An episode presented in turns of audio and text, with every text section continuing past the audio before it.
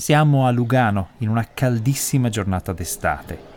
La persona davanti a me mi sta chiedendo una consulenza tecnica molto particolare. Vuole sbloccare il telefonino di un familiare morto in circostanze tragiche. Su quello smartphone ci sono informazioni che permetterebbero alla famiglia di capire meglio quelle circostanze e forse trovare pace o recuperare dati essenziali per gestire le conseguenze pratiche del lutto improvviso. Ma c'è un problema la persona è deceduta senza lasciare alla famiglia il codice di sblocco del dispositivo. I dati sono quindi inaccessibili, a meno che si riesca a trovare la maniera di scoprire quel codice oppure scavalcarlo, e gli informatici spesso questi metodi li conoscono. Ma a questo punto c'è un altro problema, il diritto alla famiglia di accedere ai dati della persona che non c'è più. Dati che potrebbero contenere segreti o confidenze che la persona non voleva assolutamente condividere con i propri familiari.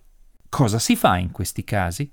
Questa è la storia non facile da raccontare delle nostre eredità digitali e di come oggi sia necessario pensarci per tempo, perché nei nostri dispositivi elettronici chiudiamo a chiave parti sempre più consistenti della nostra vita e dei nostri rapporti personali e professionali, custodiamo segreti, codici di accesso e foto intime. E se da una parte la tecnologia rende sempre più difficile scavalcare le protezioni di questi dispositivi, dall'altra c'è un fatto legale sorprendente che probabilmente toglierà il sonno a molti.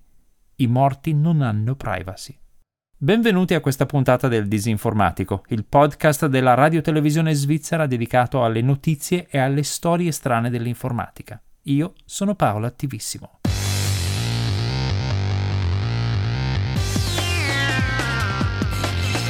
Il Disinformatico.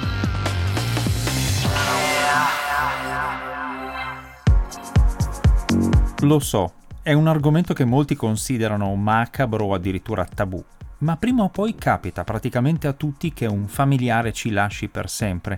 E oggi a tutti gli altri problemi che questa dipartita comporta si aggiunge quello della gestione dei dati digitali di chi non c'è più. Anche nelle circostanze meno drammatiche, la scomparsa di una persona cara comporta che chi le sopravvive debba mettere ordine nelle cose del defunto e quelle cose oggigiorno sono spesso in formato digitale, custodite esclusivamente nello smartphone e nei servizi cloud associati a quello smartphone. Dalle bollette agli abbonamenti, dai contratti alle iscrizioni, è tutto sempre meno su carta.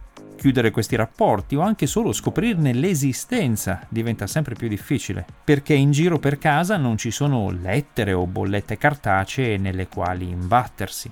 C'è poi la questione degli account sui social network. Se non si hanno le loro password non è possibile accedervi, nemmeno per comunicare il lutto o per chiuderli. E se si hanno le password ma non si ha il pin di sblocco dello smartphone non si possono ricevere neanche i codici di verifica di questi account. È importante fermare subito le ipotesi un po' morbose sul prendere le impronte dalle dita della salma o usare il riconoscimento facciale, lasciamola ai telefilm, perché sono state tentate, ma funzionano solo nell'universo degli sceneggiatori. Molti sensori di impronta moderni, per esempio, rilevano la conduttività elettrica dei polpastrelli, che cambia dopo la morte, mentre il riconoscimento facciale richiede che gli occhi siano aperti e il viso non abbia subito i mutamenti fisiologici inevitabili del decesso.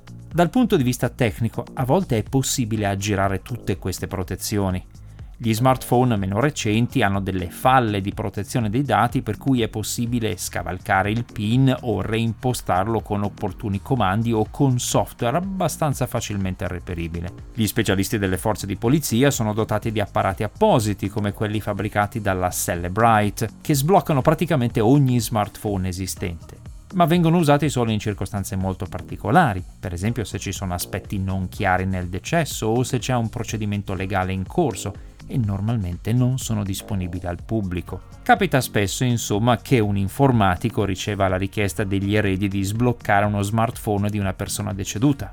È capitato anche a me, appunto, in varie occasioni, che naturalmente non posso raccontare in dettaglio per rispetto delle persone coinvolte. A volte la motivazione è puramente pratica perché servono le password per chiudere dei contratti o degli account o recuperare somme magari ingenti in bitcoin e altre volte è profondamente emotiva, per esempio perché una famiglia vuole recuperare le ultime foto scattate insieme a una persona cara che non c'è più, oppure vuole cercare di capire le ragioni di un gesto estremo.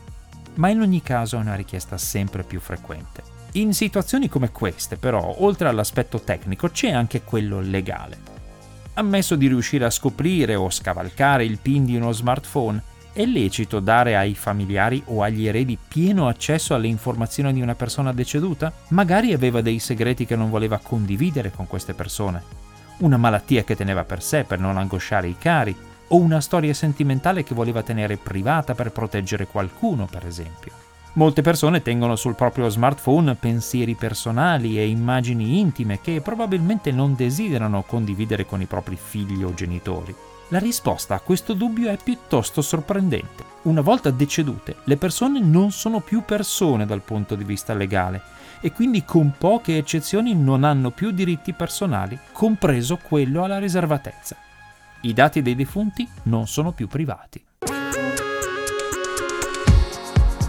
Si tratta di un principio diffuso in molti ordinamenti giuridici, compreso quello svizzero, e solleva la questione della cosiddetta post-mortem privacy o privacy, se preferite la pronuncia britannica, ma questo non vuol dire che eredi e familiari possano rivolgersi disinvoltamente a informatici per scardinare le protezioni di computer, tablet e smartphone e accedere a tutti i dati presenti o addirittura renderli pubblici. Ereditare materialmente un dispositivo digitale, infatti, non significa automaticamente ereditare pieno accesso ai dati contenuti nel dispositivo. La ragione è semplice è quasi inevitabile che quei dati riguardino anche le persone viventi con le quali il deceduto ha intrattenuto comunicazioni, i loro indirizzi e numeri di telefono, delle fotografie e dei video che li ritraggono, i loro messaggi confidenziali, i segreti professionali e altro ancora. Queste comunicazioni vengono considerate corrispondenza e quindi in Svizzera, per esempio, sono tutelate dall'articolo 13 della Costituzione federale e dalla legge federale sulla protezione dei dati. Tutele analoghe sono previste in tutti i paesi dell'Unione Europea e anche in molti paesi di diritto anglosassone. Non è l'unico ostacolo legale da superare. Un codice di blocco su uno smartphone o una password su un computer o un account social vengono normalmente considerati dalla legge come provvedimenti tecnici atti a proteggere i dati personali contro un trattamento non autorizzato. Normalmente vengono usati per proteggersi dai ladri digitali, ma possono anche indicare un'intenzione di proteggere quei dati da chiunque, compresi eredi e familiari. Allo stesso tempo, però, va considerato che molti telefonini e computer si bloccano automaticamente se non vengono usati e che non è materialmente possibile aprire account per mail e social network senza impostare una password. E quindi è difficile capire se i familiari siano stati esclusi dall'accesso intenzionalmente o se la persona deceduta semplicemente non abbia pensato a questo scenario. Situazioni ambigue come queste possono essere risolte rivolgendosi a un consulente legale e poi chiedendo a un giudice di valutare gli interessi in gioco e decidere quali siano preponderanti, tenendo conto anche del fatto che fotografie e testi del defunto possono essere considerate proprietà intellettuale e quindi devono seguire le norme di successione riguardanti il diritto d'autore, ma in ogni caso si tratta di un procedimento oneroso anche dal punto di vista emotivo e manca a tutt'oggi una rete di assistenza legale e psicologica chiara per chi si trova in queste situazioni, specialmente in seguito a un lutto improvviso. Ma perlomeno per la parte pratica esiste una via più semplice.